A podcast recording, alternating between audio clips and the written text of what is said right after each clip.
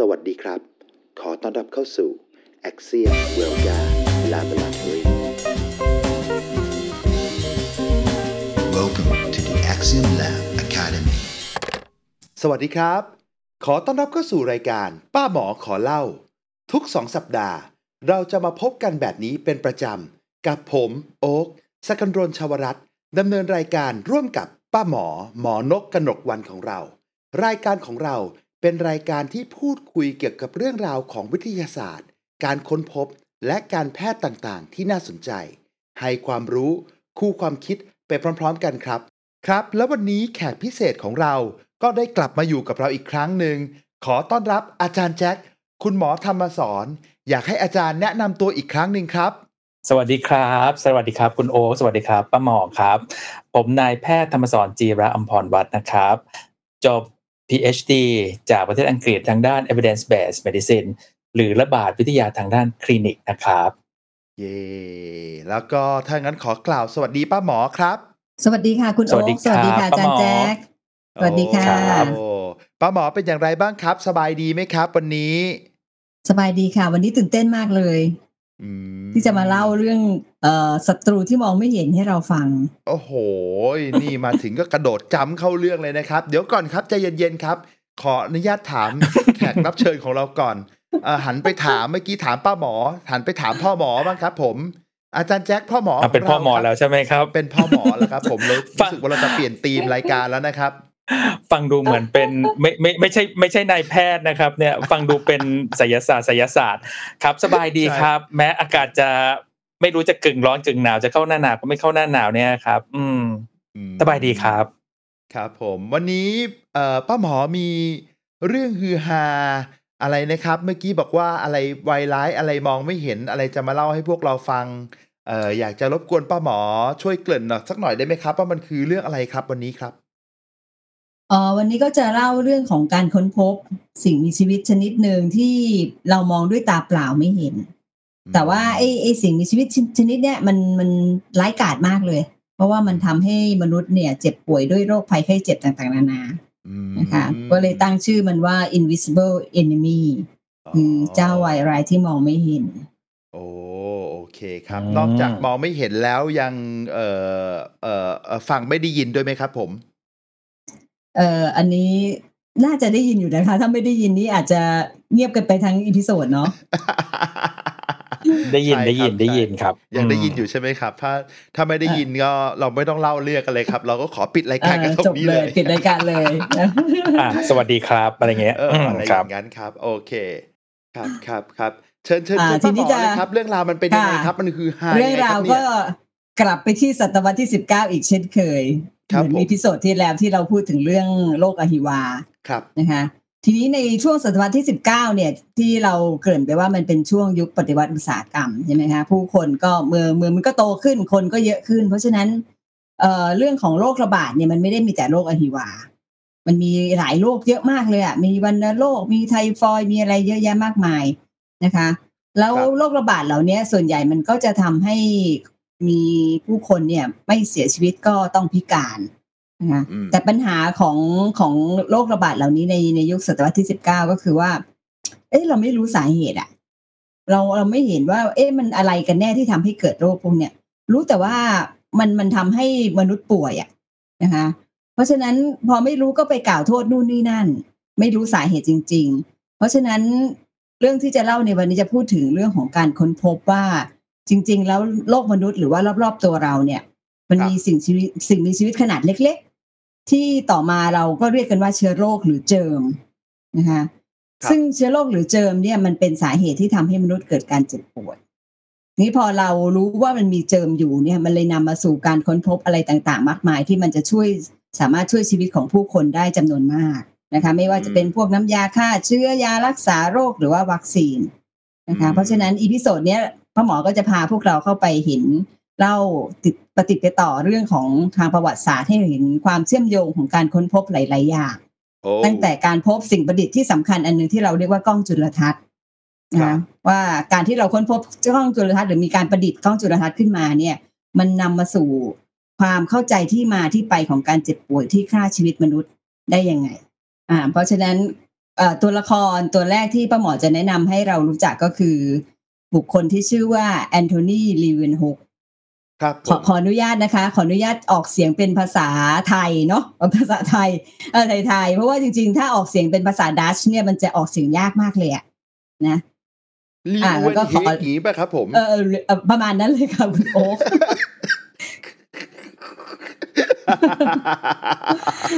อ่าอ่าขอก็ขออนุญาตคุณโอ๊คนะคะ ขอออกเสียงภาษาไทยนะว่าลีเวนฮุกนะคะ ได้ครับผม นี่ตัวคุณลีเวนฮุกเองเนี่ยเขาเป็นเอ่อคนที่เกิดในครอบครัวพ่อค้าครับเขาก็ได้รับการศึกษาเบื้องต้นแหละ แต่เขาก็ไม่เคยร่ำเรียนถึงระดับเอ่อปริญญา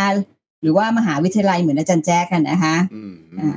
ทีนี้แล้วก็เป็นคนดัชเพราะฉะนั้นภาษาที่เขารู้จักก็รู้จักแต่ภาษาแม่ตัวเองอะคือภาษาดัชนะคะอ๋อแต่ว่าคุณลักษณะสำคัญของลีเวนฮุกก็คือว่าเอ่อการที่ไม่ได้เรียนระดับ สูงๆในระดับมหาลัย หรือว่าไม่ได้รู้ภาษาอื่นเนี่ยมันไม่ได้เป็นอุปสรรคต่อความใฝ่รู้ของเขาอืมนะคะแล้วที่สำคัญก็คือคุณประโยชน์ หรือว่าสิ่งที่ลีเวนฮุกฝากไว้ให้โลกเนี้คือสิ่งประดิษฐ์อันหนึ่งของเขาที่มันได้เปิด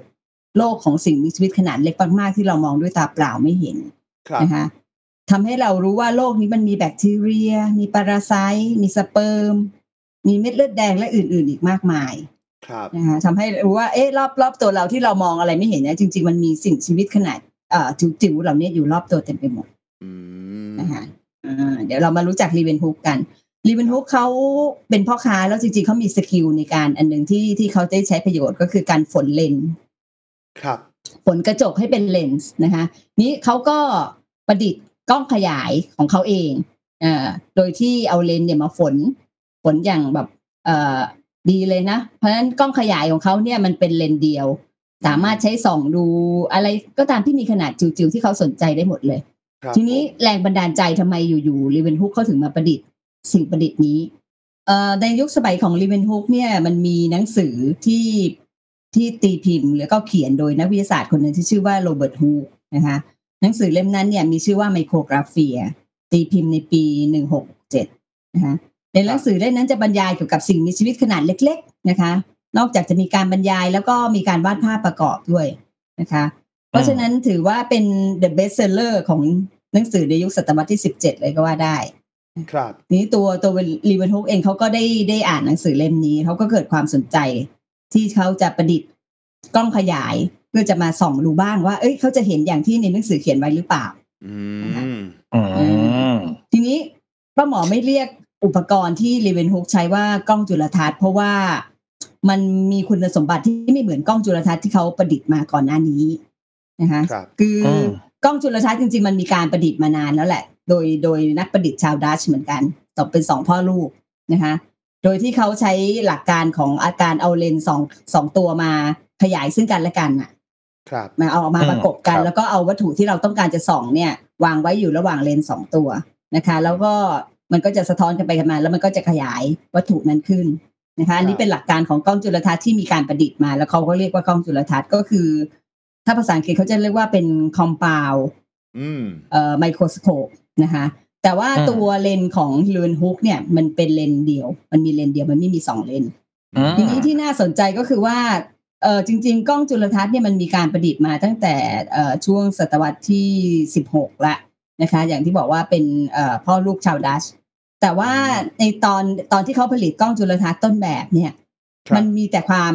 ขยายอะ คือเห็นใหญ่ขึ้นแต่มันไม่คม มันไม่คมชัดอ่าก็คือมันเหมือนกล้องแบบเออเลนส์ที่มันขยายใหญ่แต่มันไม่คม เพราะฉะนั้นเอาไปส่องอะไรก็มองไม่เห็นเท่าไหร่หรอกนะคะอืมมันก็เลยไม่เกิดการ break through อะไร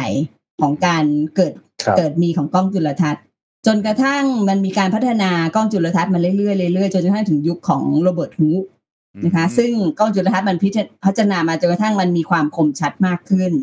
โรเบิร์ตฮูกเขาก็เลยเป็นคนที่เอากล้องจุลทรรศน์เนี่ย ไปส่องดูสิ่งมีชีวิตนู่นนี่นั่น แล้วก็เขียนเป็นหนังสืออันโด่งดังที่ชื่อว่าไมโครกราฟีขึ้นมา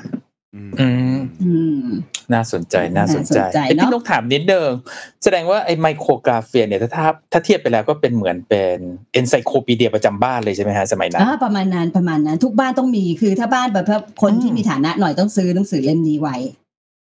อืมออืมเป็นเบสคนเซลขายเลอดีร์เพราะมีรูปแน่เลยอืมใช่ใช่มันมีรูปประเหมือนกอบเป็นพวกแบบเวลาเราสัมภาษณ์แบบบุคคลที่เก่งๆ แล้วเขาจะมีหนังสือวางๆไว้ข้างหลัง ถ้ามีหนังสือไมโครกราฟีอันนี้ก็รับรองว่าพี่คนนี้เขาเทพจริง ๆ อย่างนี้ใช่ไหมมีความรู้อ่ามีมีความรู้ประมาณนั้นประมาณนั้นอืมอ่าอืมอ่าโอเคครับโอเคครับทีนี้หลังจากที่หนังสือเล่มนี้ตีพิมพ์มาเป็นเวลาสิบปีก็คือเป็นยุคที่ลีเวนฮุกเอาไปส่องนู่นส่องนี่อะนะเออ แล้วปรากฏว่าสิบปีหลังจากที่หนังสือเล่มนี้ตีพิมพ์ด้วยความช่างส่องของลีเวนฮุกเนี่ยเขาก็เลยไปส่องเห็นช่างส่องสิ่งมีชีวิตที่ไมีเคยมีใครเห็นมาก่อน จากอะไรรู้ไหมคะ ครับ เศษขี้ฟันค่ะอ๋อผมกำลังจะบอกว่าขี้ตาอ่าโอเคครับเอาขี้ฟันไปก่อนคือมก็ไปเอาเศษขี้ฟันของตัวเองนะ มาส่องดู ไม่พอไปเอาเศษขี้ฟันของชายคนหนึ่ง ซึ่งไม่เคยแปรงฟันเลยในชีวิตนี้ มาส่องด้วย โอเค เป็นคนตลกนะเนี่ยอีอีอีใช่ episode นี้มีกลิ่นนะครับ episode นี้มีกลิ่นซึ่งซึ่งถ้าเป็นยุคเนี้ยอาอาจารย์แจ๊คคงรู้นะว่าถ้าในขี้ฟันมันก็จะมีพวกแบคทีเรียใช่ไหมสารพัดเลยอืมเนาะครับเออเพราะฉะนั้นสิ่งที่ลิเวนุกเห็นก็คือโอ้โห เต็มไปด้วยสิ่งมีชีวิตรูปร่างต่างไปไอ้ต่างต่างต่างต่างๆนานาเคลื่อนไหวไปมาอยู่มากมาย เออเขาก็ไม่รู้หรอกว่าสิ่งมีชีวิตขนาดนั้นเอออันนั้นมันคืออะไรแต่มันเคลื่อนไหวได้ไงอืมก็เลยรู้ว่ามันน่าจะเป็นสิ่งมีชีวิตอืมอ่าเพ ราะฉะนั้นเขาก็เลยเรียกสิ่งมีชีวิตเหล่านั้นว่า animalcules อืมภาษาอะไรครับเนี่ย animal แล้วก็ c u l e s ก็คือสัตว์เล็กๆ ใช่ปะอืมอืมซึ่งในเวอ๋อลาเหมือนต่อเมอร์เลมาคิวสก็คืออ่า animal ใช่ cruise อ่า Animalcules คำว่า cruise นั่นโอเคอ่าอ่าครัซึ่บงต่อมาเราก็รู้ว่าไอสิ่งที่เอ่อลิเวนุกเห็นเนี่ยมันก็คือแบคทีเรียนั่นเอง แต่ตอนนั้นเขาเขายังไม่รู้ว่าอันนี้คือแบคทีเรีย แล้วเขาก็ไม่รู้ว่า ไอสิ่งมีชีวิตเนี่ยมันมีบทบาทอะไรในในโลกใบนี้นะคะอืมอ่าเท่านั้นยังไม่พอนะเรื่องของลีเวนฮุกนี่สนุกมาก อีกหนึ่งปีด้วยความที่ อะข้อดีของลีเวนฮุกอันหนึ่งก็คือว่าเวลาเห็นอะไร เจออะไรเนี่ย ชอบเขียนนะคะ เพราะฉะนั้นอืมเขาก็จะบรรยายสิ่งที่เขาเขียนแล้วก็อย่างละเอียดเลยนะนะแล้วก็ส่งไปส่งจดหมาย เล่าสิ่งที่เขาค้นพบเพื่อเอาไปตีพิมพ์ม ตอนนั้นเนี่ย มันมีสมาคมอันหนึ่งในอังกฤษที่เรียกว่า Royal Society of London ยุคนั้นมันเป็นยุคของการตื่นรู้การออกแสวงหาโลกใหม่ใช่ไหมคะเพราะฉะนั้นพวกนักวิทยาศาสตร์ครับพวกสกอล่าต่าง ๆ เนี่ยเขาก็มารวมตัวกัน แล้วตั้งเป็นสมาคมที่เรียกว่า Royal Society of London อืมอ่าใครมีความรู้ใหม่อะไรก็เอามาเผยแพร่ที่นี่อืมนะเพราะฉะนั้นลีเวนฮุกเนี่ยเวลาที่เขาเจอนู่นเจอนี่เนี่ยเขาก็ส่งไปตีพิมพ์ที่ไอเนี่ยแหละ วารสารที่ชื่อ The Journal of Philosophical Transactions อะไรเนี่ยนะคะ ที่ Royal Society of London ครับผม ชื่อดาวมากครับแล้วผมที่น่าสนใจคือที่เกริ่นตอนแรกว่าเขารู้แต่ภาษาดัชใช่ไหมคะ เพราะฉะนั้นสิ่งที่เขาส่งไปตีพิมพ์เขาตีพิมพ์ด้วยภาษาดัชนะ อืมครับ อืม แล้วดูความอุตสาหะแต่เขาก็ยอมของตีพิมพ์ให้ แต่เขาก็ยังตีพิมพ์ให้เพราะมันดูน่าสนใจ แล้วก็โอ้เอโอ้เอ the Royal Society of London นี่อุตส่าห์ไปหาคนมาแปลให้นะ เออมาแปลให้แล้วก็ตีอ๋อพิมพูดพ์ พูดง่ายๆก็คือตีพิมพ์คือคือเราเคยเห็นวารสารที่มันมีสองภาษา แต่ก็แสดงว่ามีตีพิมพ์ทั้ง original แล้วก็มีบทความที่ translate ด้วยอ๋อออ่ามีคนแปลให้ด้วยนะคะ อืมแล้วก็ดีจังทำอย่างเงี้ยต่อเนื่องเป็นระยะเวลาห้าสิบปี อันนี้ก็เลยเป็นคุณูปการอันหนึ่งของเขาที่ว่าสิ่งที่เขาค้นพบน่ะมันก็เลยมีหลักฐานไงมีหลักฐานอุตสาหะมากห้าสิบปี ห้าสิบปีต่อเนื่องแล้ว Royal Society ก็คงแบบว่าเออไอ้นี่เป็นใครเนี่ย อีตาคนนี้ขาขประยันจำส่งมาจางเออส่งมานะอืมทีนี้ไอ้อืมเวลาอีกหนึ่งปีต่อมาหลังจากที่ไปเจอแบคทีเรียหรือ animalcules ในขี้ฟันแล้วเนี่ย ก็ปรากฏว่ามีนักศึกษาแพทย์คนหนึ่งนำหนองจากผู้ป่วยที่เป็นโรคหนองในไม่ให้ช่วยส่องดูด้วย อืมอ่าอ่ามีกลิ่นอีกละอืมมีครับกินอีกแล้วทีนี้อืมจากการที่เขาส่องไอ้หนองเนี่ยนะ ทำให้เขาพบสิ่งมีชีวิตอันหนึ่งที่น่าจะมีความสำคัญกับคุณโอ๊กแล้วก็จารย์แจ็คนะคะครับสิ่งมีชีวิตอันนั้นเคลื่อนไหวด้วยหางนะคะอ๋อสิ่งมีชีวิตอันนั้นก็คืออมขอบคุณครับสเปิร์มอ๋อสเปิร์มนั่นอ๋อโอเคเออนะเอาเอาแล้วเขาเอามาจากหนอง แต่เจอสเปิร์มอ่าก็คือมันมันอาจจะมีสเปิร์มที่มันยังไม่ตายเนี่ยหลงเหลือมาอ๋อ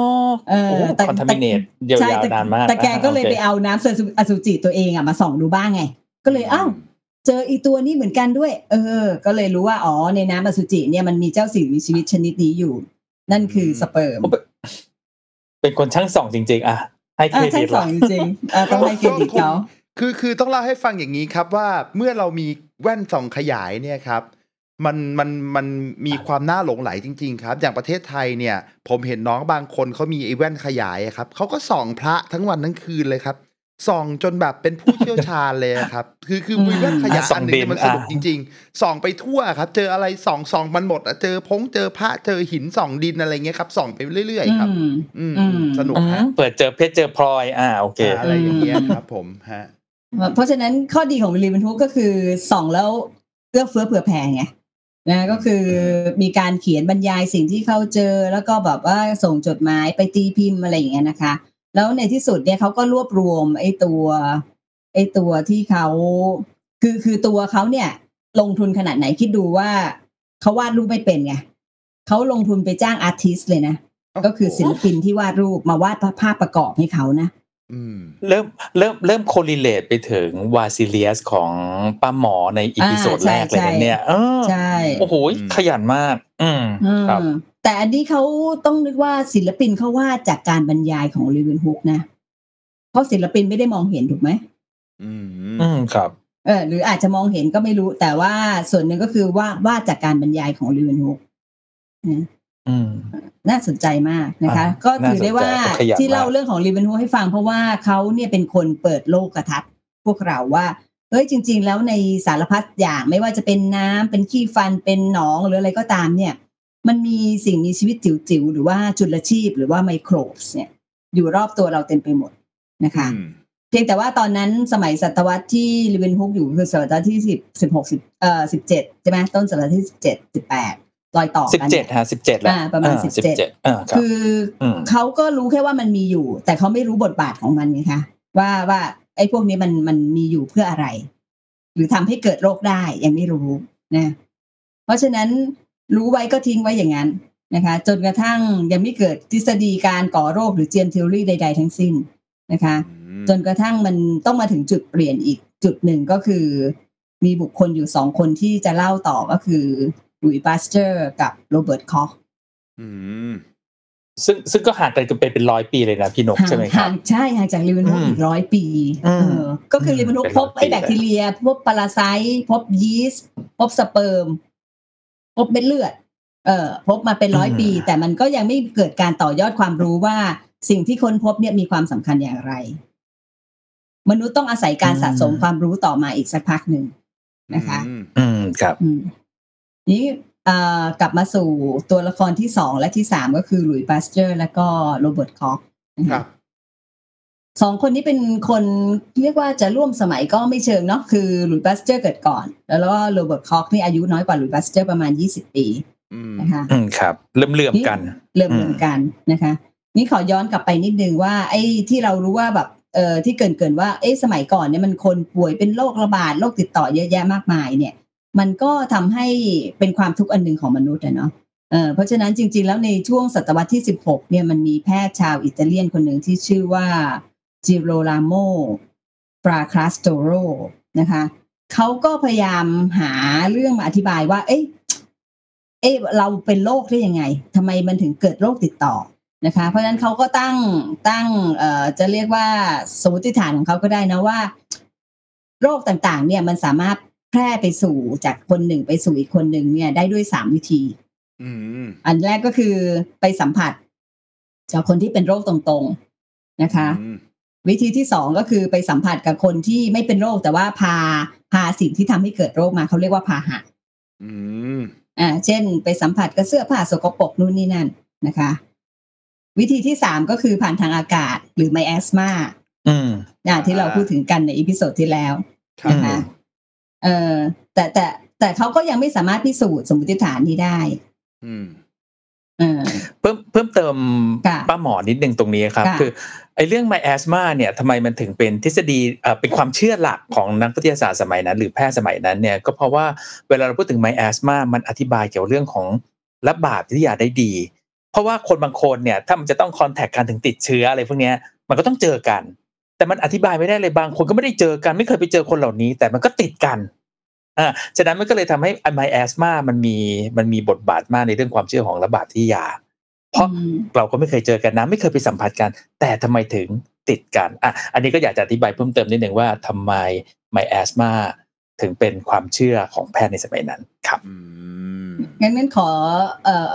พูดเรื่องนิยามของ miasma ให้ฟังนิดนึงเผื่อสำหรับคนที่อาจจะไม่ไม่เคยฟัง episode ที่แล้วเนาะคือสมัยก่อนเนี่ยเขาเชื่อว่าไอ้ตัว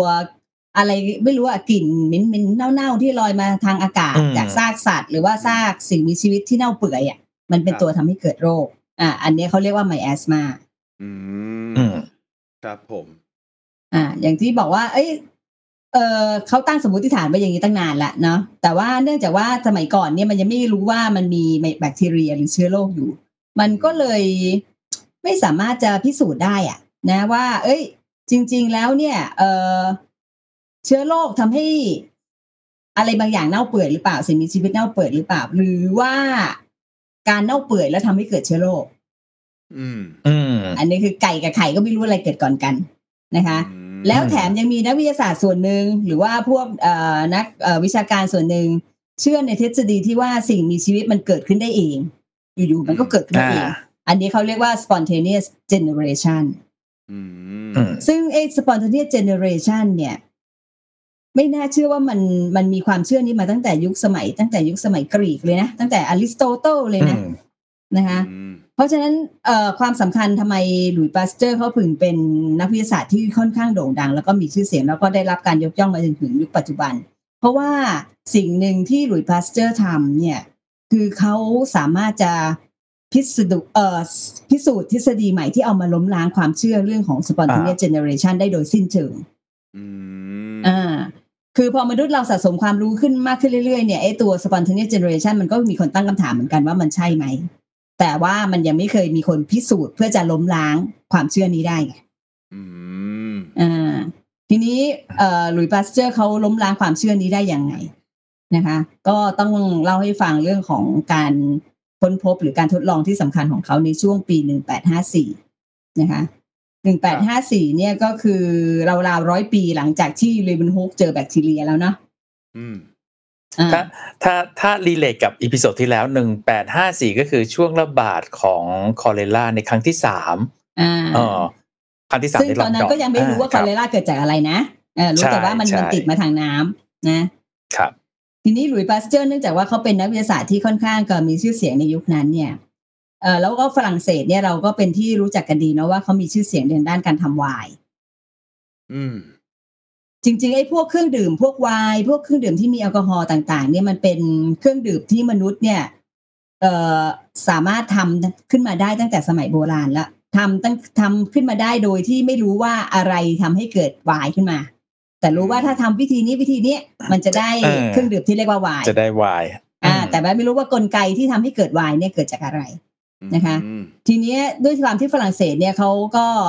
เอ่อผลิตไวน์มาได้ตั้งนานแล้วเนาะเออแล้วก็ไวน์ก็เหมือนเป็นสินค้าสำคัญในยุคนั้นน่ะครับก็ปรากฏว่ามีพ่อค้าไวน์คนหนึ่งเนี่ยเขาก็เอ๊ะไม่ไม่เข้าใจว่าทำไมไวน์ของเขาเนี่ย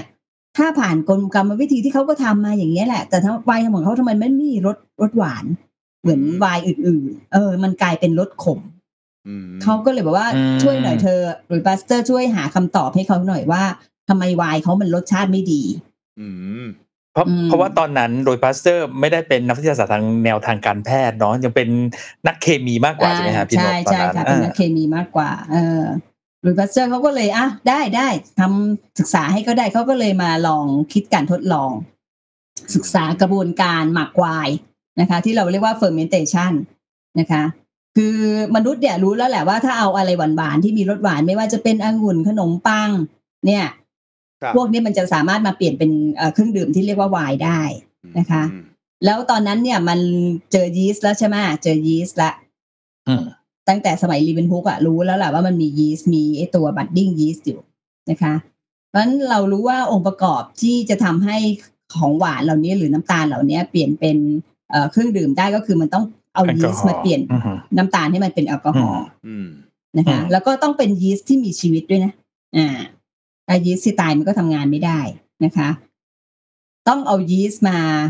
อยู่ในกระบวนการหมัก เราถึงจะได้น้ำตาลแล้วเปลี่ยนเป็นแอลกอฮอล์แล้วก็มีรสชาติของไวน์ที่เราคุ้นเคยอืมอันนี้เป็นสิ่งที่ลูปัสเตอร์ค้นพบ จากการศึกษากระบวนการหมักเอออืมแล้วเขาก็อธิบายให้ได้ว่าทำไมไวน์ของพ่อค้ามันถึงไม่มีรสหวาน เพราะว่าถ้าไม่มียีสต์ถ้าไม่มียีสต์ องุ่นหรือขนมปังเนี่ยจะถูกหมักด้วยแบคทีเรีย แล้วสิ่งที่แบคทีเรียหมัก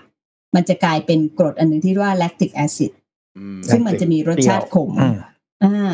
เพราะฉะนั้นอ๋อผมอืมมันครับก็เลยได้คำตอบให้กับพ่อค้าไวน์ว่า อ๋อ ถ้าคุณอยากจะให้ไวน์คุณมีรสชาติหวาน คุณต้องใช้ยีสต์แต่ถ้าคุณปล่อยให้องุ่นของคุณมันเน่าเปื่อยไปตามธรรมชาติเนี่ย คุณจะได้แลคติกแอซิดซึ่งมันจะขม อืม อืม ซึ่งเขาก็ตีพิมพ์ผลการทดทดลองของเขาในปีหนึ่งหนึ่งแปดห้าเจ็ดก็ประมาณสามปีหลังจากที่เขาทำการทดลองอันนี้ละนะคะอืมอืมแล้วในระหว่างแสการดงทดว่าลองอันเนี้ยต้องอ่าค่ะ คือคืออยากจะเพิ่มเติมครับว่า เออเท่าที่ฟังของป้าหมอเรามาเนี่ยไม่ว่าจะเป็นรีบันฮุกเองเนี่ยก็ต้องตีพิมพ์เนาะหนุ่มคุณนั่นก็ consistency อ๋อมากเลยใช่ตีพิมพ์ใช่ห้าสิบปีทำไมอืมทำไมนักวิทยาศาสตร์แถวนั้นเขาเขาชื่อเขาชอบการตีพิมพ์จังเลยเป็นนักวิทยาศาสตร์จริง ๆ จังๆมากๆเลย คือมันเป็นชื่ชวัคฒรับนธรรมอันหนึ่งที่ที่เป็นวัฒนธรรมที่ดีนะของของฝั่งตะวันตก คือเวลาเขาจะเจอเหตุการณ์สำคัญอะไรเขาจะบันทึกอืม เขาจะบันทึกอืมแต่ว่าวัฒนธรรมทางฝั่งตะวันออกมันจะเป็นลักษณะการมุขปาฐะที่เราเคยได้ยินกันเนาะคือเรื่องราวมันถ่ายทอดด้วยการบอกเล่าอืมใช่ไม่ค่อยเขียนเออเหมือนพระไตรปิฎกนี่ก็ต้องเล่าต่อกันมากว่าจะมาอ่าริคิดเป็นกว่าตัวอักษรได้นี่ก็ใช้เวลาอืมใช่ เพราะฉะนั้นการที่เรื่องเดียวกันเราค้นพบอะไรแล้วเราบันทึกไว้เป็นลายลักษณ์อักษรมันก็จะมีผลทำให้คนรุ่นหลังได้เอามาศึกษา อืม แล้วใช่ไหมแล้วแล้วคะอย่างกรณีของของหลุยส์ปาสเตอร์เองพอเขา ทำอันนี้เสร็จประโยชน์อีกอย่างหนึ่งพอเขาเขียนมันก็สามารถ disseminate ก็คือกระจายไปได้อืมผลประโยชน์ก็ไม่ได้เกิดกับพ่อค้าคนนี้คนเดียว มันเกิดกับใช่การผลิตไวน์ทั้งปประระเทเทศศของฝรั่งเศสเลยใช่เออก็เลยกลายเป็นใช่ผู้มีอิทธิพลโดยปริยาย ใช่ แล้วทีนี้ในในการศึกษากระบวนการหมักเนี่ย ก็ทำให้หลุยส์ปาสเตอร์เขาไปเป็นคนเข้าใจว่าไอ้ตัวสิ่งมีชีวิตเล็ก ๆ เนี่ย ไม่ว่าจะเป็นแบคทีเรียเป็นยีสต์เนี่ย มันอาจจะมีการทำงานได้สองแบบ ก็คือการทำงานแบบที่มีออกซิเจน กับไม่มีออกซิเจน อืมอืมอืมเขาก็เป็นคนแรก ๆที่เอ่ออธิบายเรื่องของ aerobic and anaerobic respiration ของสิ่งมีชีวิตนะอื้อหือขนาดนั้น very advance มากอืม ซึ่งซึ่งตอนนี้ถ้าใครเจอเรียนสายวิทยาศาสตร์เออถ้าใครเรียนสายวิทยาศาสตร์ก็จะแบบเออได้ยิน anaerobic aerobic อะไรอย่างเงี้ยใช่ไหมคะ อืมมอันเนี้ย หลุยส์ปาสเตอร์เป็นคนแรก ๆ เลยที่ค้นพบอือืมมอืมแล้วทีนี้เขาก็ไม่ได้หยุดแค่นั้น เขาทำการทดลองต่อไปอีก ก็คือเขาทำการทดลองเพื่อจะพิสูจน์ว่า เอ้ยเมื่อกี้ทิ้งคำถามไปใช่ไหมว่าของเน่าเสียของเน่าเสียจริงๆการหมักคือ ก็คือการเน่าเสียวิธีหนึ่งเนาะแต่มันเป็นอืมเอาเป็นการเน่าเสียที่ได้ผลลัพธ์ที่มันน่าได้ประโยชน์น่าพึงพอใจอืมเออแต่ว่าถ้าการเน่าเสียธรรมชาติมันก็จะเป็นของเน่าๆนะคะ นี่เราทิ้งทิ้งคำถามไปว่าเอ๊ะการเน่าเสียทำให้เกิดแบคทีเรีย หรือแบคทีเรียทำให้เกิดการเน่าเสียใช่ไหมครับ อ่าอืมนี้ปาสเตอร์เขาก็มาทำการทดลองอันหนึ่งเพื่อพิสูจน์ว่าอากาศน่ะ ไม่ได้ทำให้เกิดการเน่าเสีย แต่สิ่งที่ทำให้เกิดการเน่าเสียคือสิ่งที่อยู่ในอากาศต่างหากงหากอากาศอ่า ไม่ได้ทำให้เกิดการเน่าเสีย แต่สิ่งที่ทำให้เกิดการเน่าเสียคือสิ่งที่มันอยู่ในอากาศ ที่อยู่ในอ่ากับถูกเขากำลังจะล้มล้างมันทฤษฎีะไรบของย่ไบแอที่สนมาอยู่ในด้วยอากาศอืมใช่กำลังจะล้มล้างอ่าทฤษฎีของใช่แอสมาด้วยนะคะอ่า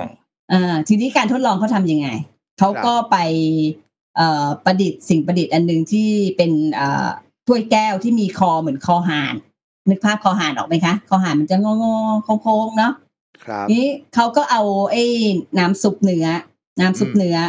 อ่า เอามาอุ่นก่อน อ่า เพื่อเพื่อที่ว่าฆ่าอะไรก็ตามที่อยู่ในน้ำซุปเนื้อเขาเชื่อว่าความร้อนมันน่าจะฆ่ามันได้อ่านะครับ เอาน้ำซุปมาอุ่นก่อน เสร็จแล้วก็เอาน้ำซุปเนี่ยใส่ไว้ในหลอดที่เขาเอ่อประดิษฐ์ขึ้นมาให้มีลักษณะเหมือนคอหานนะคะ แล้วก็เปิดฝาไว้เนาะทีนี้การที่เขาดีไซน์ออกมาเป็นคอหาน เพราะว่าถ้าเป็นลมหรืออากาศมันก็จะเคลื่อนที่เข้าไปได้ถูกไหมอืม แต่ถ้าในอากาศนั้นมีพาร์ติเคิลหรือวัตถุบางอย่างอยู่ มันจะต้องตกลงมาตรงตรงคอหานอืมมันจะเข้าไปที่น้ำซุปไม่ได้อืมครับอืมอ่า ใช่ไหมคะ เพราะฉะนั้นตราบใดที่มีคอหานอยู่ แม้ว่าจะเปิดภาชนะนั้นให้ให้อากาศเข้าไปได้ อากาศเข้าได้ เออ แต่น้ำซุปก็จะไม่ไม่เน่าเสีย อ่า น้ำซุปจะไม่เน่าอืมอ่า แต่พอเขาหักคอหานออก อ่า แล้วก็เปิดทิ้งไว้ ก็ปรากฏว่า เน่าเลย เน่าเลย นะอืมเพราะฉะนั้นไอ้การทดลองเนี่ยมันเป็นการทดลองที่ดังมากเลยนะ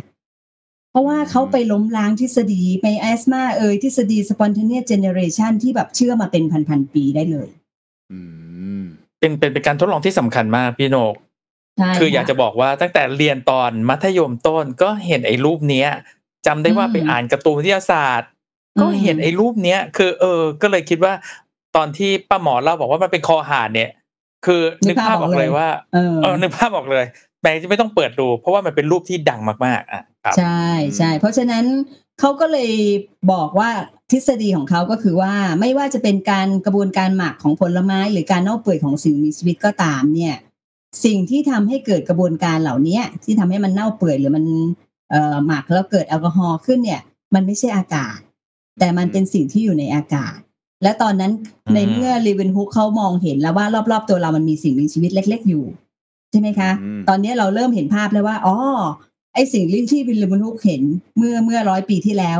มันก็คืออันไอตัวนี้แหละบทบาทของมันอันนี้ก็แหละคือมาทำไอ้นี่แหละอืมอ่าอืมเพราะฉะนั้นความเชื่อที่ว่าเฮ้ยแบบไอไอสิ่งมีชีวิตมันเกิดขึ้นมาเองจากอากาศธาตุหรืออะไรก็เนี่ย หรือจะ spon ที่เรียกว่า spontaneous generation เนี่ย ซึ่งมันไม่เคยมีข้อพิสูจน์เลย มันก็เลยถูกล้มล้างไปโดยสิ้นเชิง ด้วยการทดลองนี้อืมแล้วก็เขาก็ตีพิมพ์ อ่า ตีพิมพ์อีกแล้ว ตีพิมพ์ผลการศึกษาของเขาครั้งนี้ในปี1860อืมอืม ตอนนั้นก็โอ้โหโด่งดังเป็นพลุแตกเลยนะหลุยส์ปาสเตอร์นะอืมอืมเพราะว่าก็ disprove แล้วก็พิสูจน์อะไรได้ใหม่ ๆ มามากมายนะครับ ก็ใช่ค่ะ เรียกว่าเป็น rock star แล้วแล้วเพิ่มเติมแห่งวงการวิทยาศาสตร์การแพทย์อะไรอย่างนั้นได้เลยได้เลยใช่ใช่ครับ คือถ้าจะเพิ่มเติมนิดนึงก็คือ มันไม่ได้ทางการแพทย์อย่างเดียว เพราะคุณานุปการของ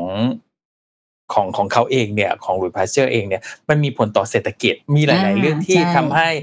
ทำให้การผลิต silk อ่าผ้าไหมเอ่ออะไรก็ก็สามารถไปต่อได้ทั้งเรื่องวายด้วยแล้วจริงๆแล้วจริถ้างๆอ่าครับค่ะเชิญเชิญเชิญอะจะพูคืดอถึง คือคือคือถ้าจะเล่าไปถึงก่อนหน้านั้นเนี่ย คือผมก็ไปนั่งอ่านประวัติของของตัวหลุยส์พาสเจอร์เองที่เขาบอกว่าเขาเป็นนักเคมีสมาก่อนเป็นนักเคมีมาก่อนเนี่ย มีคำคำหนึ่งก็คือเขาเป็นคนที่ break through ในการค้นพบเกี่ยวกับเรื่องของไครอลคือคนคนเนี้ยเขาก็ตีงานวิจัยที่เกี่ยวกับไครอลถ้าใครนึกคำว่า chiral ไม่ออกก็คือเอ่อถ้าเป็นภาษาปัจจุบันที่เราเรียนกันก็คือเรื่องของไอโซเมอร์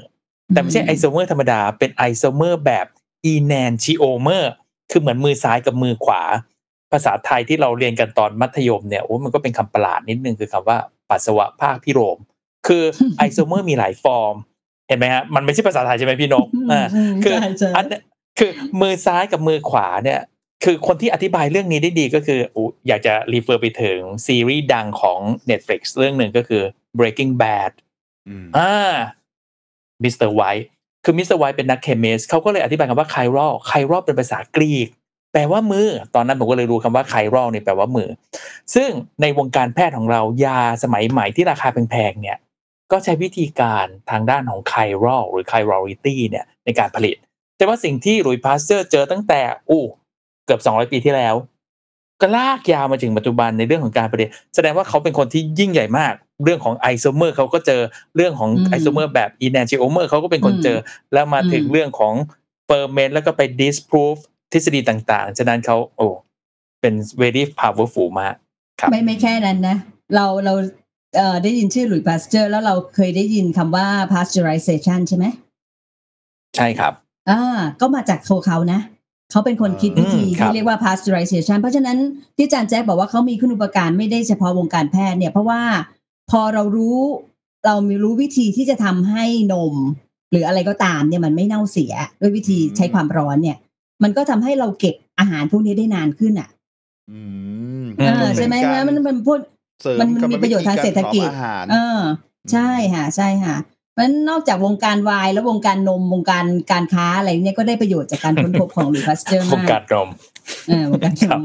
วงการนมนะคะใช่อ่าทีนี้ห ลุยส์พาสเจอร์เริ่มมาเกี่ยวข้องกับวงการแพทย์ยังไง อ่า ก็จะเป็นช่วงปลายๆของเขาแล้วที่เขาอายุสั่งสมเอ่อบารมีจากการค้นพบนู่นนี่นั่น ก็เป็นนักวิทยาศาสตร์ใหญ่อะนะทีนี้ในช่วงปี 1870 ถึง 1880 เนี่ย มันมีโรคอันหนึ่งที่สร้างความสูญเสียในเชิงเศรษฐกิจค่อนข้างเยอะก็คือโรคแอนทรักซ์นะคะพวกโรคแอนทรักปซ์ศุเนี่ยสัมัตนว์อืมอ่าใช่มันทำให้พวกอ่าวัวควายมันตายจากโรคเนี้ยนะคะ เพราะฉะนั้นก็เป็นความสูญเสียในเชิงเศรษฐกิจ นะคะอืมคือจริง ๆ แล้วเนี่ยมันมีการค้นพบแล้วแหละว่า ในเลือดของของไอตัวไอสัตว์ที่ป่วยด้วยโรคแอนทรักซ์เนี่ยมันมีตัวเชื้อแบคทีเรียตัวหนึ่งนะคะ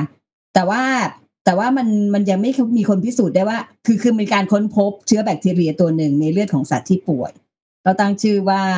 เอ่อตอนนั้นตั้งชื่อว่าอะไรไม่ใช่ชื่อแอนทรักซ์เพราะยังไม่รู้ว่ามันทำให้เกิดโรคแอนทรักซ์นะคะ แต่ว่าหลุยส์ปาสเตอร์เนี่ยเป็นคนหนึ่งที่มีการศึกษาเชื้อนี้อย่างละเอียดเพราะว่ามันมันทำให้สัตว์ตายไง เพราะฉะนั้นรัฐบาลก็แบบว่า เอ้ย ช่วยหน่อยเถอะว่ามันจะมีวิธีป้องกันไม่ให้โรคเนี้ย มันติดจากสัตว์ได้ยังไงนะคะอืมเพราะฉะนั้นในปี 1877 เนี่ยตัวหลุยส์พาสเจอร์เองเขาก็มาศึกษาเชื้อแอนทรักอย่างละเอียด แล้วก็ทำการทดลองเพาะเชื้อนู่นนี่นั่นนะคะ ก็คือเอาเลือดจากแกะที่ป่วยด้วยโรคแอนทรักเนี่ยเอามาเพาะเออมามาเพาะ แล้วตอนนั้นมีกล้องจุลทรรศน์แล้วรู้ว่าในเลือดในพวกนี้มันมีแบคทีเรียแล้วใช่ไหมคะ เพราะฉะนั้นก็คือเอาเอาเลือดเนี่ยมาเพาะแล้วก็ทำให้ได้เชื้อแบคทีเรียหลาย ๆ ครั้งจนกระทั่งมั่นใจว่าเชื้อที่เขาเพาะได้เนี่ย มันมันไม่มีการปนเปื้อนจากเชื้อตั้งต้นละอืมนะคะแล้วจากนั้นก็เอาเชื้อที่เพาะได้ใหม่เนี่ยไปฉีดในแกะที่ไม่เป็นโรค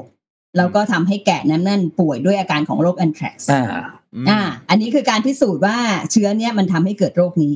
อืม อ่านะคะชัดๆทีนี้อในแบบเวลาชัดๆไปเลย อ่า เอาแบบชัดๆไปเลย ทีนี้ในเวลาไล่เลี่ยกันเนี่ย คือในช่วงหนึ่งปีหนึ่งแปดเจ็ดสองถึงแปดแปดศูนย์เนี่ย ครับเอ่อหลุยส์ปาสเจอร์เป็นคนฝรั่งเศส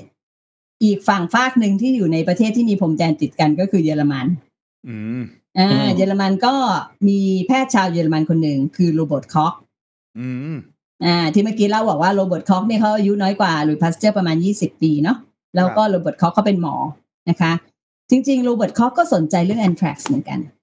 นะคะสนใจเรื่องแอนทรักซ์เหมือนกัน แล้วเขาก็พยายามจะพิสูจน์คือก่อนหน้าที่เขาจะพิสูจน์เรื่องเนี้ยมันมีก่อนหน้านี้มันมีเอ่อ postulation อันหนึ่งที่บอกว่าเราจะพิสูจน์ได้อย่างไรว่าเชื้อเนี้ยทำให้เกิดโรคนี้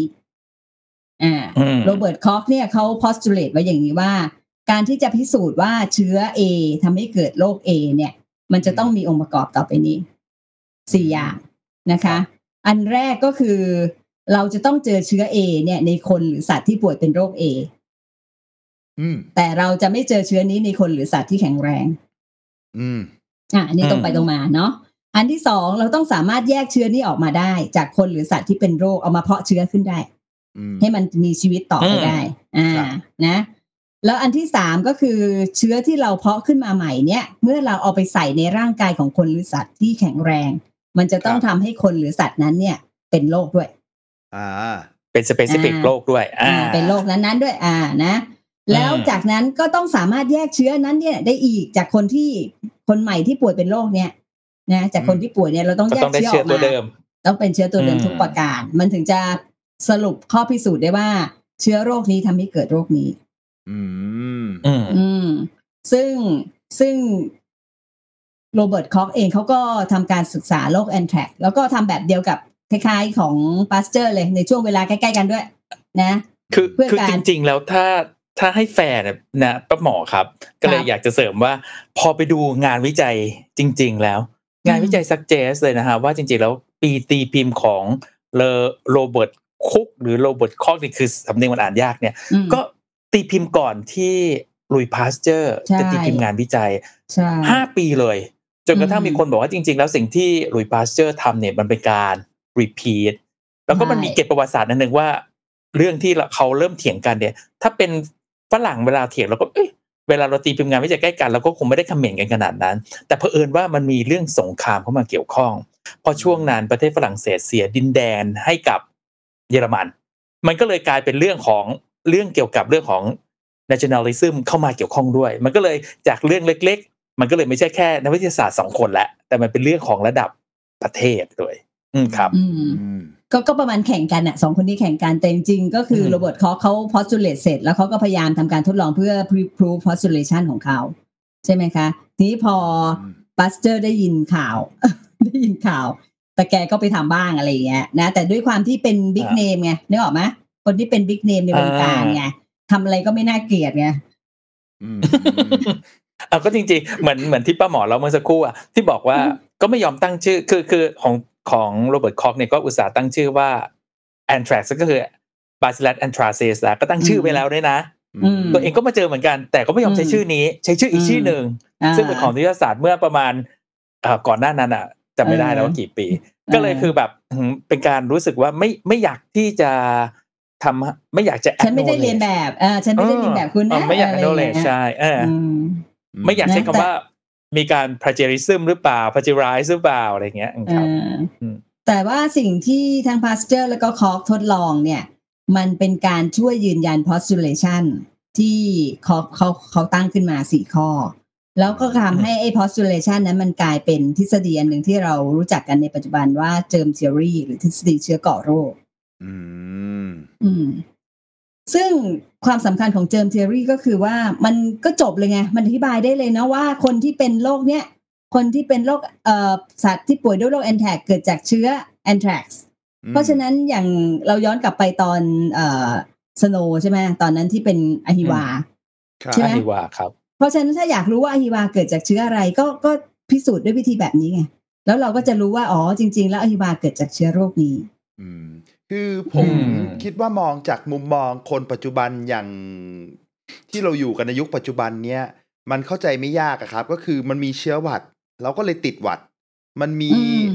เชื้อโควิดเราก็เลยติดโควิดอะไรเงี้ยครับ แต่ผมไม่อืมค่อยนึกใช่นึกไม่ค่อยใช่ออกจริง ๆ นะ ว่าสมัยก่อนทำไมเขาถึงเชื่อมโยงไอ้เรื่องเหล่านี้กันไม่ได้อะไรเงี้ยครับ มันก็แปลกดีฮะอู้เพราะว่าเรามองไม่เห็นไงคุณโอคเพราะว่าเรามองไม่เห็นไง เพราะฉะนั้นป้าหมอถึงย้อนเล่าไปว่า เอ๊ะทำไมถึงต้องเล่าถึงเลเวนฮู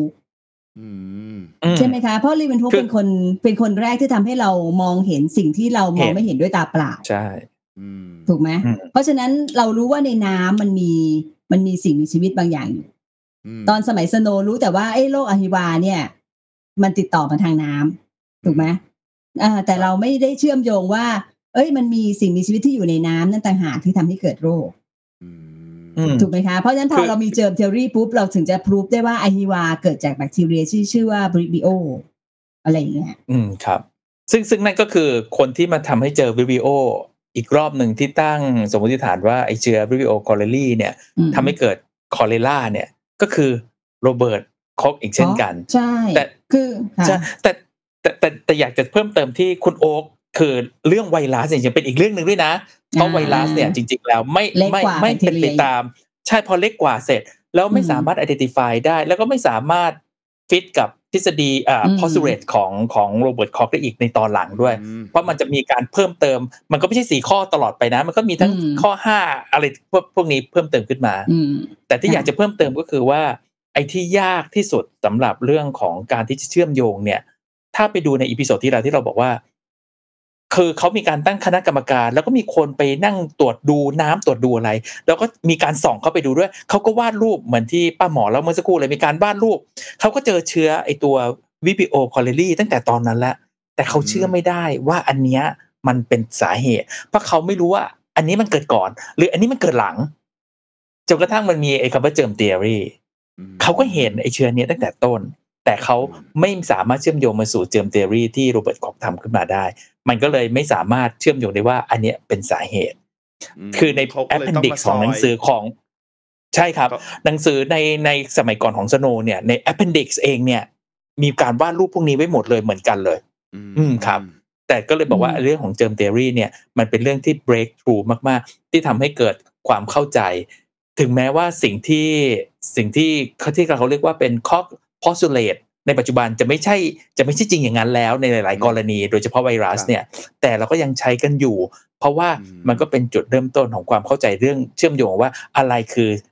เหตุอะไรคือผลอะไรคือสาเหตุที่ทำให้เกิดโรค etiology ที่ทำให้เกิดโรคครับอืมใช่แล้วแล้วมันยังมานำมาสู่การค้นพบสาเหตุของโรคอื่น ๆ ที่มันเป็นโรคติดต่อโรคระบาดในช่วงยุคนั้นด้วยนะคะอ่าคือตอนนั้นจริงม มันมีโรคอื่นที่สำคัญเช่นวัณโรค ไทฟอยด์อ่าอหิวาต์ มาลาเรีย การละโรค คอตีบ บาดทะยักซิฟิลิส เยอะไปหมดเลยเนี่ย เยอะไปหมดใช่ คือขึ้นก่อนหน้านั้นไม่เคยรู้เลยไง ว่าเกิดจากอะไร แต่พออืมมี germ theory ปุ๊บ มันก็ใช้ใช้กระบวนการเดียวกัน ในการพิสูจน์ว่าโรคนั้นๆ เกิดจากเชื้ออะไร อืมคุณโอ๊คนึกถึงไหมเวลาที่เอ่อความรู้มันมันอยู่นิ่งมาหนึ่งร้อยปีครับใช่ไหมก่อนหน้าที่เลเวนฮูกเจอแบคทีเรีย มันอยู่นิ่งมาหนึ่งร้อยปี พอครับมี germ theory ปุ๊บมัน break through อะอ่าอยู่ๆไม่กี่สิบปีก็เจอสาเหตุของโรคมากมายอืนี่ออกไหมอืคะมเพราะฉะนั้นทำไมคนถึงต้องยกย่องว่า germ theory เนี่ยเป็นเป็นการค้นพบอันหนึ่งที่สำคัญในเรื่องของวงการแพทย์ เพราะว่าการที่เราเข้าใจว่าโรคนั้นเกิดจากเชื้ออะไรเนี่ย มันทำนำไปสู่การที่เราจะคิดค้นวิธีที่จะช่วยชีวิตคนบนโลกเนี่ยเป็นล้านล้านๆคนอืมจใช่นถึงปัจจุบันถ้าถ้าถ้าเทียบไม่เห็นอีกภาพหนึ่งก็คือ เคยเคยไปบรรยายที่หนึ่งเกี่ยวกับเรื่องของอะไรคือ breakthrough ทางด้านการแพทย์ แต่ถ้าเป็นทางด้านวิศวะเนี่ยเราก็รู้เลยว่า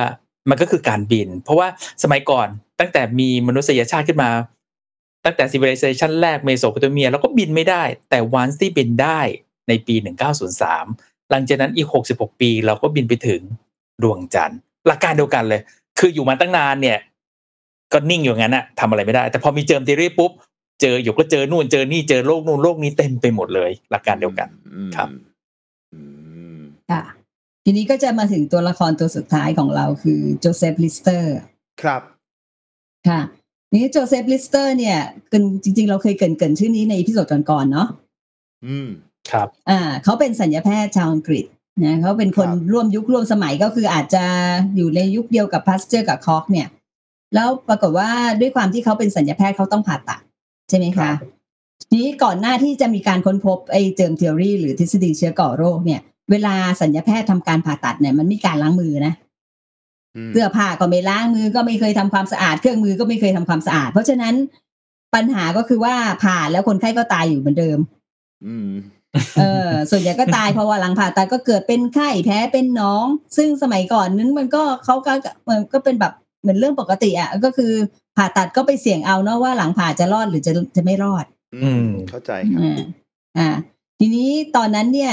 ซัมเมอร์ไวส์เนี่ยจริง ๆ ตอนยุคสมัยโจเซฟลิสเตอร์ซัมเมอร์ไวส์ก็คือเป็นคนที่เสนอเรื่องการล้างมือที่เราเล่าให้ฟังใน episode ที่แล้วครับนะคะว่าการล้างมือมันช่วยลดการติดเชื้อได้ แต่ว่าซัมเมอร์ไวส์เนี่ยยังไม่ถูกยอมรับในตอนนั้น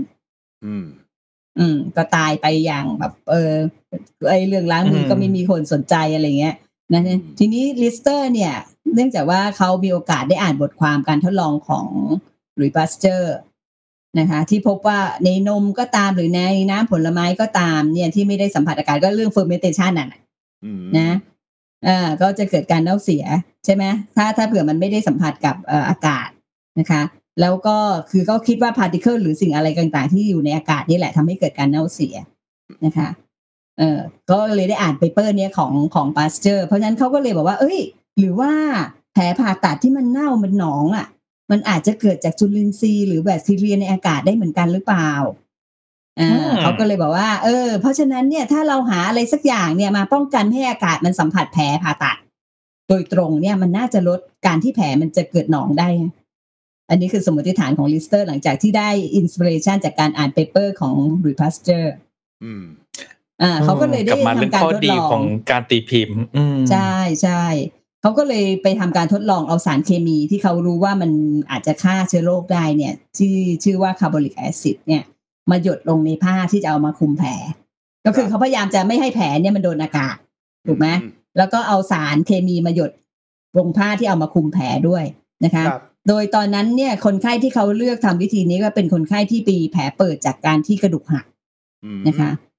หลังจากที่เขาทำวิธีนี้ก็คือเอาผ้ามาคลุม แล้วก็หยดคาร์บอลิกแอซิดเข้าไปเนี่ยเขาพบว่าหลังจากนั้นสี่วันเนี่ยแผลนี้ไม่เป็นหนอง โอ้เออ ใช่ก็อ้าวก็ได้ผลนี่นะเทพเขาก็เลยบอกว่าอืมเทพมากเออในช่วงนั้นเขาก็เลยทำการทดลองกับผู้ป่วยที่มีแผลลักษณะเดียวกันอีกสิบเอ็ดราย ครับ ก็พบว่าเก้าในสิบเอ็ดเนี่ย แผลไม่เกิดการติดเชื้อ อืมอืออ่ามเพราะฉะนั้นเขาก็เลยเสนอว่า ตอนนั้นเขาก็เป็นบิ๊กเนมในวงการสัญญาแพทย์เนาะอืมเขาก็บอกว่าต่อไปนี้สัญญาแพทย์ทุกคนต้องล้างมือครับและเครื่องมือก่อนและหลังผ่าตัดด้วยน้ำยา5%คาร์บอลิกแอซิดอืมเนี่ยเนี่ยแล้วก็มันไม่ใส่แฟร์พอคุณลิสเตอร์อ่ามมาพูดทุกคนก็หันขวับติดทาวด้วยกันพอสเมลไว้ มาพูดตายไปแล้วยังแบบ ยังเดินงอนยังงอนไม่ขึ้นสวรรค์อยู่เลยอะเออไม่มีใครใช่ทำตามอุ๊ย คือโอ๊ยการเป็นคุณบิ๊กโอ๊เนคมที่สำคัญเนาะการเป็นบิ๊กเนมสำคัญตอนนั้น เพราะว่าจริง ๆ แล้วคนที่ break through อะไรมากๆในสมัยก่อน แต่มันอธิบายไม่ได้เนี่ย มันจะถูกเข้าข่ายว่าเป็นพ่อคิดมดเอาหมเอองผีแล้วมันก็จะเออคิดเอาเองแล้วมันก็จะจบมันก็จะจบไม่สวย แต่ต้องบอกว่าอืมตอนเนี้ย ถ้าไปเวียนนา เราจะได้ไปถ่ายรูปกับรูปปั้นของ Summer Wise แล้วก็แสดงว่า อะชื่อของเขาอย่างน้อยก็มีการแบบว่าทำให้มันได้รับการยอสมง่ารับงามแม้ขึ้นจะมาอีกแม้ครั้ว่างจะแล้ตายวอะแม้ว่ามีจะตายไปแล้วก็ตามใช่ใช่เออ ถึงมันจะช้าไปหน่อยแต่ก็ยังดีที่มีการเออมีการแบบมีการทำให้ชื่อเขาใสสะอาดขึ้นมาอีกครั้งอ่าอ่าเอาอ่าแล้วก็ทีนี้ก็บังคับให้ศัลยแพทย์สวมถุงมือด้วยนะ แล้วก็บอกว่าเวลาที่เอาผ้ามาทำความสะอาดเครื่องมือผ่าตัด เพื่อจะลดโอกาสที่อากาศมันจะสัมผัสกับเครื่องมือให้น้อยที่สุด ผ้าก็ต้องเป็นผ้าที่แบบมีรูน้อยๆหมายถึงว่าทอแบบแน่นๆนิดหนึ่งนะคะอ่าอ่าไม่ห่างมาก แล้วไม่ตาห่างอ่า ทีนี้ไม่ไม่ไม่ไม่ไม่หยุดอยู่แค่นั้นนะ ในเวลาต่อมาเนี่ยลิสเตอร์เขายังบอกว่าเฮ้ยก็จะไปพ่นน้ำยาฆ่าเชื้อในห้องผ่าตัดด้วยนะเออ มีเครื่องพ่นน้ำยา ระหว่างที่เขาผ่าตัดนี่จัดเต็มเลยอะ อ่าก็พบว่า จัดจัดเต็มจัดเต็มจัดเต็ม แต่แต่ทำแบบนี้แต่หมอจะตายเอานะใช่ใช่แต่คนไข้ไม่ตายไงก็พบว่าอัตราการติดเชื้อหลังผ่าตัดลดลงลดลงมหาศาล อ่าเขาก็ตีพิมพ์ของเขาอีกแหละนะ ก็เลยเป็นที่มาโด่งดังเลยวิธีของอืมลิสเตอร์นะคะ ก็นับได้ว่าลิสเตอร์เนี่ยการที่ลิสเตอร์ไปค้นพบวิธีของการใช้น้ำยาฆ่าเชื้อหรือการปิดแผลเนี่ย มันก็ช่วยไป confirm germ theory ในระยะแรก ๆ นั่นแหละ อืม อืมอืมเนอะเป็นการแล้วจริงๆต่อยอดเป็น apply เออพเป็นลายการต่อยอดอืมแล้วจริง ๆทำไมคนไม่ยอมรับเซมเมลไวส์เพราะตอนที่เซมเมลไวส์บอกว่าล้างมืออะถ้าเซมเมลไวส์รู้ว่าในในในไอ้มือที่ไปจับศพมันมีแบคทีเรียเนี่ยคนก็จะเชื่อใช่ไหมแต่ตอนนั้นมันบอกไม่ได้ไง มันไม่เห็นมันไม่รู้ไง อือืมมอืม ผมมานั่งนึกดูดีๆแล้วอะเขาวที่ตอนที่พูดถึงเอพิโซดที่เราพูดถึง Summer Wise นะครับผม ผมก็มานั่งนึกดู เออ มันคงไม่เหมือนกับโทรศัพท์ที่เรามารู้ทีหลังว่าโทรศัพท์มันไม่ดีอะไรเงี้ย มันคงคล้ายๆกับไปกล่าวหาหมอมากกว่าละมั้งเหมือนกับหมอเองเนี่ยก็เป็นคนที่รักษาคนไข้แต่ว่า ก็ดันไปบอกว่าหมอนี่แหละทำคนไข้ตายด้วยอะไรอย่างนี้หรือเปล่าฮะ อ่าใช่ใช่อันนั้นมันอันนั้นก็ส่วนหนึ่ง อันนั้นก็ส่วนหนึ่งคือคือนะคืออาจจะบอกว่าอันนี้ก็เป็นเกร็ดเล็กเกร็ดน้อยเหมือนกัน เพราะจริง ๆ แล้ววิธีการพูดการคอมมูนิเคตกับคนเนี่ยมีความสำคัญมากอืมเพราะมีหลายครั้งเหมือนกันที่เขาบอกว่าจริง ๆ แล้ว ลักษณะ personality ของ Summer Wise เองเนี่ย ไม่ไม่ได้เป็นคน nice อืม อืม ฉะนั้นมันก็เลยใช่ทำให้ใช่คนมีอคติกับเขา เหมือนกรณีอย่างเนี้ย เคยมีการพูดถึงว่าในใน conference ที่หลุยส์ปาสเจอร์กับโรเบิร์ตคอกไปเจอกันอ่าครับ อืม ในขณะเดียวกันคนแสงมันไม่ได้ไปส่องที่โรเบิร์ตคอกเลย แสงมันก็ส่องแต่หลุยส์ปาสเจอร์เออ แล้วแล้วเวลาโรเบิร์ตคอกจะไปทำอะไรเพื่อเพื่อ discredit หลุยส์ปาสเจอร์ก็ทำไม่ได้ แล้วกลายเป็นว่าทำให้ตัวเองได้ขายหน้าเองซะอีก อืม เพราะว่าเขาบอกว่า ลุยพาสเจอร์เป็นคนที่ชามมาก เป็นคนที่มีเสน่ห์มากเวลาพูดในในฝูงชนเนี่ยโอ้เป็นคนที่มีเสน่ห์มีคาริสมาสูงมาก ฉะนั้นเนี่ยนะครับ เรื่อง personality เรื่องเสน่ห์เป็นเรื่องสำคัญอืมถ้าเรื่อจะงทำการให้คสื่นอสารเชื่อเนาะเรื่องการสื่อสารใช่เออคือใช่คือบางทีเราครับมีความรู้เรามีของดีๆเนาะแต่เราสื่อสารไม่ไม่ถูกวิธีหรือสื่อสารไม่เป็นเนี่ย มันก็ตัดโอกาสที่ที่สิ่งดีๆ ที่เราจะเผยแพร่เนี่ย ให้คนรับรู้เนาะอืม อืมค่ะอืม เพราะฉะนั้นเอ่อมันก็เลยเป็นที่มาของน้ำยาลิสเตอรีนนะคะอาจารย์บุโดอ๋ออะโอเคใช่ใช่ใช่มาจากชื่อหลุยส์พัสเอ้ยเอ่อโจเซฟเอ่อโจเซฟลิสเตอร์โจเซฟลิสเตอร์ฮะอืมอืมก็เลยเป็นที่มาของลิสเตอรีนทุกวันนี้ใช่เอาเอาใช่ชื่อมาหรือเปล่ามันคนละอันอันนี้ของจริงใช่ไหมครับไม่ได้อำใช่ไหมครับ คงเอามาแค่ชื่อมั้งครับคงเอาเอามามาแค่แค่ชื่ชื่ออมาแค่ชื่อ ไม่ได้เป็นบริษัทของเขาอ่าอ่ามัน tribute ไปใช่ไหมอ่าประมาณนั้นประมาณนั้น ยกย่องเให้อ้าวอ้าวอืมครับโอ้โหอ่านะเรื่องราวซับซ้อนครับเออแล้วจริงๆ จริง ๆ โรเบิร์ตคอกเขาก็เป็นหมอที่สร้างคุณอุปการให้ให้วงการแพทย์เยอะ ก็อย่างที่บอกว่าตอนหลังเขาก็พบว่าสาเหตุของโรคนั้นโรคนี้มีอะไรบ้าง ไม่กระทั่งวัณโรคเกิดจากเชื้อวัณโรคอะไรพวกเนี้ยนะคะ ก็มีคุณอุปการเยอะ แล้วก็เนื่องจากว่าเขาอายุน้อยกว่าลุยส์พาสเตอร์ 20 ปีเนาะเพราะฉะนั้นเอ่อการค้นพบเชื้อโรคต่างๆ ของโรเบิร์ตคอกที่ทำให้เกิดโรคติดต่อที่สำคัญในยุคนั้นเนี่ยทำให้เขาได้รับรางวัลโนเบล สาขาการแพทย์ ใช่ค่ะโอ้ก็สมควรก็ไม่เสียหลายนะอาจารย์แจ๊คขนาดนี้เออมเอาไปเถอะใช่ไม่คือคือคือผมก็ยังคือต้องบอกว่าเราก็มี bias เล็กน้อยเพราะเราก็แอบเชียร์โรเบิร์ตคอกไม่ใช่เพราะเขาเป็นคนเยอรมัน แต่เพราะตัวเองดูแลคนไข้ที่เป็นวัณโรค แล้วเราก็เห็นชื่อโรเบิร์ตคอกมาตั้งแต่นานว่าอ้าวเขาเป็นคนเจอเชื้อนี้ตั้งชื่อว่าเป็นไมโครแบคทีเรียมเพราะว่ามันมีลักษณะไมโครเนี่ยก็คือเหมือนลา คือเราก็เลยรู้สึกว่าเราก็แอบเชียร์เขาเล็ก ๆเขาก็อยากให้เขาได้ไปมาส่องด้วย กับอีกอันหนึ่งใช่ก็คือใช่เรื่องของของการเพาะเชื้อที่เราได้ใช้ไอ้เพรติดิชอืมกันน่ะก็เอมาจากกาเพลทเขาและทีมงาน ใช่ใช่เอกาเพลทที่เราใช้ตอนเรียนแพทย์ตอนปีหนึ่งอะ ที่เราได้เสเมียออเสเมียบัตเนี่ยรเอเป็กานปีบัตสรองเอเนี่ยกาเออก็คือก็มาจากทีมงานของเขา ไม่ใช่เขาโดยตรงแล้วเป็นทีมงานที่อยู่ในการค้นพบของเขา เราก็เลยบอกว่าเออจริง ๆ แล้วหลาย ๆ อย่างก็คือสิ่งที่เขาทำตั้งแต่ตอนโน้นอะ มันยัง go on จนถึงปัจจุบัน เราก็เลยรู้สึกว่าอืมโอ้เขาเป็นคนเก่งมากอืมๆพาสเจอร์ก็เหมือนกันก็เป็นคนเก่งมากๆ เราก็ยังได้ยินชื่อคำว่า pasteurization ขนาดมี UHT ultra เอ่อ ultra high temperature เนี่ยก็ยังก็ยังต้องมีวิธีของ pasteurization อยู่ดี เราก็เลยรู้สึกว่าโอ้ทั้งสองคนเนี่ย เก่งมาก ๆ แต่แอบมา comment กัน อืมอืม เนาะก็อย่างว่านะคนเก่งสองเสือสองตัวอยู่ในถ้ำเดียวกันอืมถ้ำเดียวกันไม่ได้ อันนี้อยู่คนละประเทศเลยนะเนี่ยยังก็ไป comment กันอยู่ไปคนละเจอ conference ประเทศเอออยู่ conference กัน ก็เลยนึกภาพเออผมอยากเห็นเหมือนกันนะเวลาเขาคแล้อวมเมนแล้วต์กันมีจะเกเป็นรดยังไงด้วยนะแล้วแล้วมีเกร็ดด้วยนะโรเบิร์ตคอกเนี่ยจริงๆไอ้พวกการทดลองต่างๆนานาของเธอเธอทำที่บ้านเธอนะทำที่อพาร์ตเมนต์เล็ก ๆ ของเธออุปกรณ์ก็แบบว่าไม่ไม่แบบอืมหรูหราไฮโซ ในขณะที่ หลุยส์พาสเจอร์เขาเป็น big name อะแล้วตอนหลังเขาแบบค้นพบเยอะแยะมากมาย เขาได้รับการสนับสนุนในการทำวิจัยเยอะนะคะ เพราะฉะนั้นห้องแล็บเขาโอ้โหโออาโอโถงอะไรอย่างเงี้ยอืมโอ้สถาบันอืมของเขาพาสเจอร์หรือพาสเจอร์ Institute อะหรือ อืม พาสเจอร์ Institute เนี่ยที่อยู่ที่ฝรั่งเศส ก็เป็นอันอืมใหญ่โต แล้วก็ยังมีนักศึกษาแพทย์ไปเรียนนักศึกษาปริญญาเอกไปเรียนเต็มไปหมดเลย ใหญ่อืมเดี๋ยวเดี๋ยว Big รอบหน้า name ป้าหมอขอขายขายของล่วงหน้าก่อนว่า รอบหน้าก็จะพูดถึงคุณอุปการของหลุยส์พาสเจอร์อีกเรื่องหนึ่งอืมนะคะซึ่งเป็นเรื่องอะไรเดี๋ยวเดี๋ยวขอติดไว้ก่อน แต่ว่าก็เป็นคุณอุปการที่สำคัญของหลุยส์พาสเจอร์อีกเรื่องหนึ่งเอาครับเอาอืมชอบครับผม ค่ะ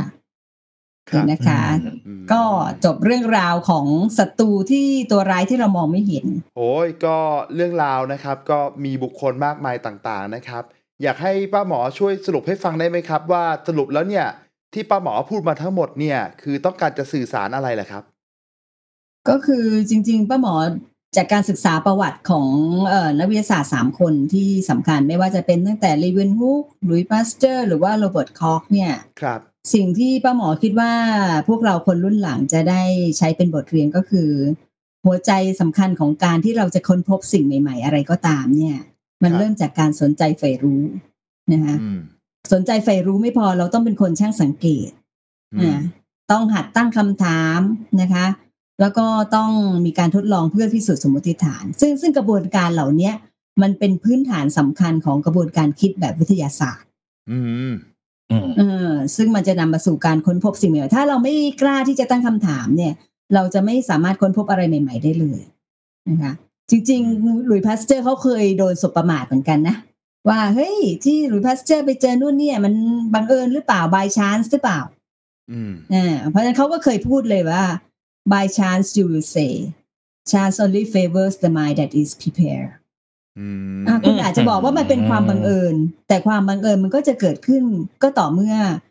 ผู้คนคนนั้นเนี่ยได้เตรียมพร้อมมาก่อนแล้วเท่านั้นอืมเออก็คือจะถ้าเราไม่ได้บอกว่เตรียมควาบังเออมันไม่มีในโลกนี่หรอกมันไม่มีในโลกแบบใช่พูดแบบหล่อๆอ่าครับแล้วก็อีกอันหนึ่งที่ป้าหมอคิดว่าเราได้เรียนรู้ก็คือว่าความรู้เนี่ยมันผ่านการสะสม ถูกไหมคะ การค้นพบใดๆก็ตามมันไม่เริ่มจากศูนย์อืมเราอาจจะค้นพบ A B กระจัดกระจายอยู่ แต่สักวันหนึ่งเนี่ยมันจะมีคนเอาความรู้เหล่านั้นเนี่ยมามาต่อ connect the อืม dot ให้มันเป็นความรู้ใหม่ เพราะฉะนั้นความรู้ใหม่เนี่ยมันต่อยอดความรู้เดิมเสมอ เหมือนคำกล่าวของใครนะคะ อาจารย์แจ็คของเซอร์ไอแซคอ๋อนิวตันขอใช่งไหมเซอร์ไอแซคนิวตันในอ่า Principia Mathematica อืมก็ค่ะอะพี่นกจะพูดไหมครับ หรือจะให้พูด ให้อาจารย์แจ็คพูด we stand on the sho- อ่า we stand on shoulders of giants ก็คือเราที่เรายืนสูง เหมือนกับเรายืนบนไหล่ของยักษ์เนี่ย แต่จริง ๆ แล้วเราไม่ได้ยืนบนไหล่ของยักษ์จริง ๆ ยักษ์ที่ว่านี่ก็คือความรู้ก่อนหน้าก็คือ previous knowledge ทั้งหมด อืมครับ อืมซึ่ง stand on the shoulders of the giant เนี่ย จริง ๆ เป็นมอตโต้หนึ่งที่เราจะเจอใน Google Scholar เนอะอืมอืมเออก็มาจากเสิร์ชคำว่าคำพูด Google ของ Scholar เข้าไปใช่ เซอร์ไอแซคนิวตันใช่ครับอืมใช่ค่ะมันเป็นอย่างนี้นี่เองนะครับ โอ้โห เรื่องราววันนี้นะครับ ยิ่งใหญ่มหาศาลนะครับสำหรับวันนี้นะครับเอ่อรายการป้าหมอขอเล่านะครับ เอาเป็นว่าพวกเราทั้ง 3 คนนะครับ ป้าหมออาจารคย์รับแจ็คแล้วก็ผมโอ๊กนะครับ ก็ต้องขอตัวลาไปก่อน ฝากประชาสัมพันธ์นิดนึงนะครับว่ากำลังใจเป็นสิ่งสำคัญสำหรับพวกเรา หากท่านใดอยากให้พวกเรานำเสนอเรื่องใด ๆ หรืออยากจะพูดคุยกับพวกเรานะครับ ก็สามารถทำได้ผ่านการส่งข้อความมาตามช่องทางต่างๆ ตามแต่สะดวกเลยนะครับ อย่าลืมกดไลค์กดแชร์ กด Subscribe และที่สำคัญอย่างที่สุดอย่าลืมบอกต่อๆกันไปนะครับ และในวันนี้ รายการป้าหมอขอเล่าและพวกเราทั้ง 3 คน ขอตัวลาทุกท่านไปก่อน แล้วพบกันใหม่โอกาสหน้าสำหรับวันนี้ สวัสดีครับ สวัสสวัสดีดีคค่ะรับ สวัสดีครับ